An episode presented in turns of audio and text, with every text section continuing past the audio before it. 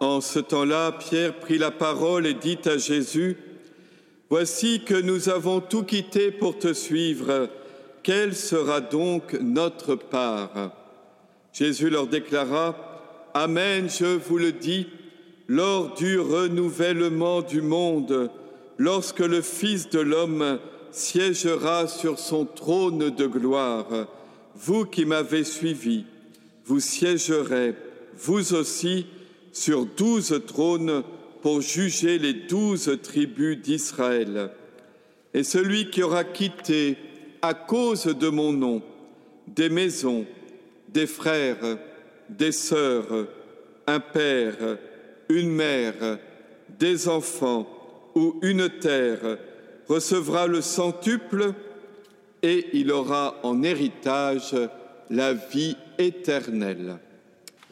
Voilà, frères et sœurs, euh, dans notre neuvaine, chaque jour, pour moi depuis trois jours, j'essaie de mettre cette prédication sous le signe d'un mot. On a eu l'alliance, on a eu la compassion, la miséricorde. Et aujourd'hui, avec Saint Benoît, je propose que ce mot soit l'éducation. En effet, le monastère, selon Saint Benoît, est une école du service du Seigneur. C'est ce qui est écrit dans le prologue de sa règle une école du service du Seigneur. Être chrétien, c'est vouloir servir le Seigneur, Dieu qui est au centre. Et Saint Benoît concevait son monastère comme une école pour apprendre à servir le Seigneur.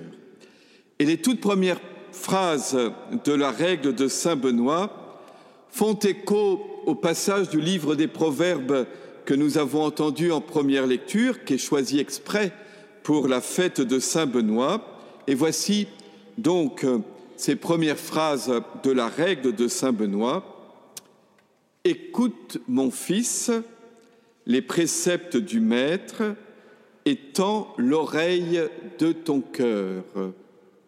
Reçois volontiers l'exhortation d'un Père si bon et mets-la en pratique afin de revenir par le labeur et l'obéissance à celui dont avait détourné la lâcheté de la désobéissance. Voilà ces phrases du début du prologue.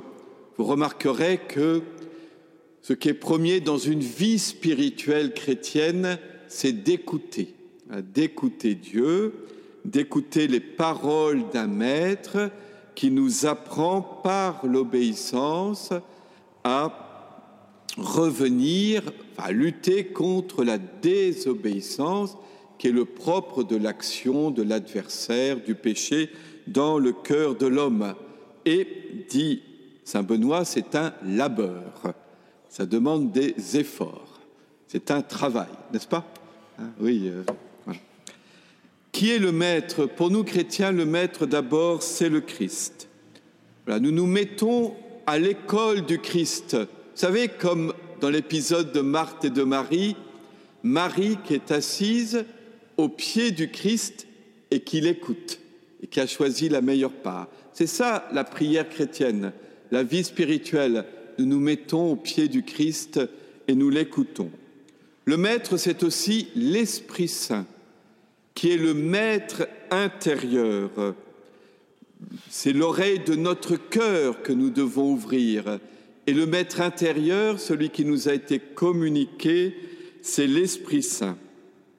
Et Dieu est aussi le Père, le Père très bon, un Père pédagogue qui exhorte ses enfants à se détourner du chemin qui mène à la perdition et qui les appelle à suivre le chemin de l'obéissance, qui est aussi le chemin de la libération, de la liberté qui mène à la vie.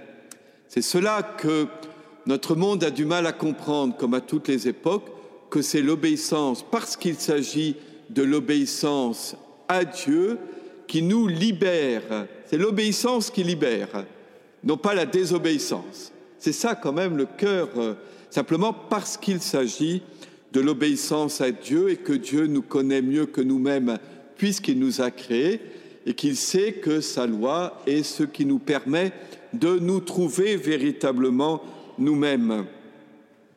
Donc Dieu, Père, qui donne la vie et qui est un maître de sagesse, n'enseigne pas un chemin de facilité, mais une voie exigeante, exigeante à la mesure du rêve qu'il a pour nous, enfin du rêve, du projet qu'il a pour nous, de l'ambition qu'il a pour l'homme créé à son image, et que cette voie exigeante est la seule qui peut combler le cœur de l'homme en réparant ce que le péché a abîmé. C'est cela la voie monastique, mais aussi de toute vie chrétienne, être sur ce chemin que le Seigneur nous enseigne. Et donc la fête de Saint Benoît nous conduit tout naturellement à considérer Louis et Zélie Martin dans leur charge d'éducateurs. Voyez la paternité de Dieu envers chacune et chacun d'entre nous s'exerce aussi par l'intermédiaire de la paternité et de la maternité humaine. Donc la paternité, la maternité de Louis et Zélie comme une collaboration à la paternité de Dieu, et c'est vrai pour tous ceux d'entre vous qui sont pères et mères, et au fond pour chacun et chacune d'entre nous, puisque chacun et chacune nous exerçons d'une manière ou d'une autre une paternité, une maternité. L'éducation des enfants est une lourde responsabilité qui incombe aux parents. Il ne suffit pas de mettre au monde des enfants, il faut aussi les éduquer. Et on sait que c'est un long processus qui dure de nombreuses années. Les parents sont les premiers éducateurs de leurs enfants, et cela à tous les niveaux. Construction de la personnalité, du caractère, éveil de l'intelligence, affermissement de la volonté, connaissance de Dieu, apprentissage de l'autonomie, intégration des règles de la vie en société, etc. Je vous invite à lire ou à relire l'exhortation apostolique du pape François, La joie de l'amour sur la famille, et en particulier son chapitre 7 sur l'éducation, qu'un chapitre extrêmement riche. Et l'éducation, écrit-il, entre autres choses, ne consiste pas à contrôler les enfants, mais à leur donner les moyens de progresser pour qu'ils deviennent des adultes capables de s'assumer. Et on sait que ce n'est pas facile de former un adulte, quelqu'un qui a vraiment une colonne vertébrale, voyez, capable d'être autonome dans la vie. Autonome, ce n'est pas l'idée qu'on suit toutes ses envies et puis voilà. C'est cette capacité de vivre par soi-même en écoutant, voyez, la parole de Dieu qui nous montre le chemin. Et donc, euh, la question que doivent se poser les parents, dit le pape François, n'est pas d'abord où se trouve mon enfant, au sens de en quel lieu est-il? Avec son téléphone portable pour que je puisse le suivre et le surveiller en permanence. Mais où se trouve mon enfant? Au sens de où en est-il dans sa croissance? Et ça, c'est vrai aussi bien pour les professeurs, pour les éducateurs, enfin pour tout le monde. L'État intervient dans l'éducation en veillant à ce que tous les enfants soient scolarisés. L'Église aussi intervient dans l'éducation spirituelle et religieuse en organisant un catéchisme, mais dans les deux cas, il s'agit de soutenir les parents en apportant aux enfants les savoirs, les compétences que les parents ne peuvent pas lui procurer, mais en aucun cas il ne s'agit d'écarter les parents ou de les démettre de leurs responsabilités éducatives. Hein ils sont les premiers responsables. Particulier pour l'éducation religieuse. C'est très pénible, vous savez, pour des prêtres, quand il y a un catéchisme dans la paroisse, d'avoir. Alors, on est très heureux que les parents mettent leur enfant au catéchisme, hein, mais si ils ont l'impression qu'il n'y a absolument rien à la maison, vous savez, on confie l'enfant au prêtre comme on le confie au professeur de violon. C'est-à-dire, nous, on n'y connaît rien, on le confie à un spécialiste, mais nous, alors nous, la petite heure de catéchisme, elle est impuissante voyez, le, catéchisme vient en aide parce qu'il y a une présentation euh, systématique, mais d'abord à une transmission de la foi qui doit se faire dans la famille. Depuis quand les parents peuvent-ils penser qu'ils n'ont pas les compétences pour apprendre à un enfant à prier, à connaître Jésus, à aller à la messe avec lui? Le pauvre heure de catéchisme est absolument impuissante si par ailleurs dans la famille il n'y a pas tout ce climat, vous toute cette ambiance religieuse. Encore une fois, c'est déjà bien. Hein. Mais vous voyez ce que je veux dire, c'est d'abord les parents qui ont cette charge, cette responsabilité. Par les parents, il suffit de voir euh, Jésus lui-même. Hein. Jésus lui-même euh, a appris à connaître Dieu, son Père, à travers, sur les genoux de Marie. Vous voyez, qui lui a appris à connaître la Bible, l'histoire d'Israël. C'était pas infusé comme ça dans son esprit.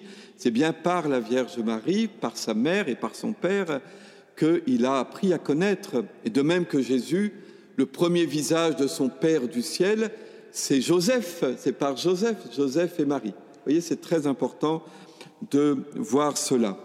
Et il y a aussi ce témoignage de la vie de foi des parents. Et disons-le aujourd'hui, bien souvent, la transmission de la foi se fait par les grands-parents. Les parents sont tellement occupés dans leur vie professionnelle et tout ça.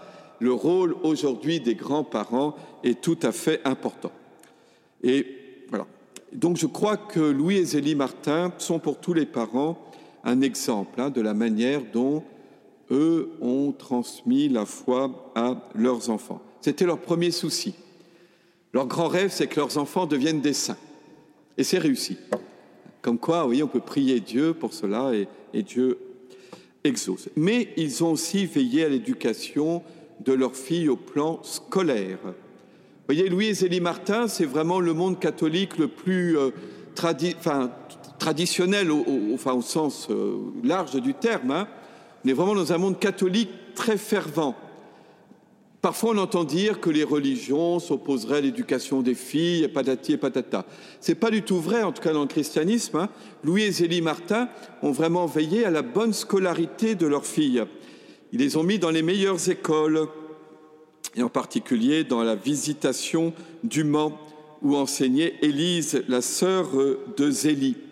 Thérèse, après le décès de sa mère, a passé cinq années à l'école des bénédictines de Lisieux, où elle a été malheureuse. Pas à cause des bénédictines, mais à cause de son hypersensibilité euh, à l'époque. Vous savez, dans les cours de récréation, c'est pas facile, et elle a été très, voilà, été malheureuse. Mais n'empêche qu'elle y a appris à écrire.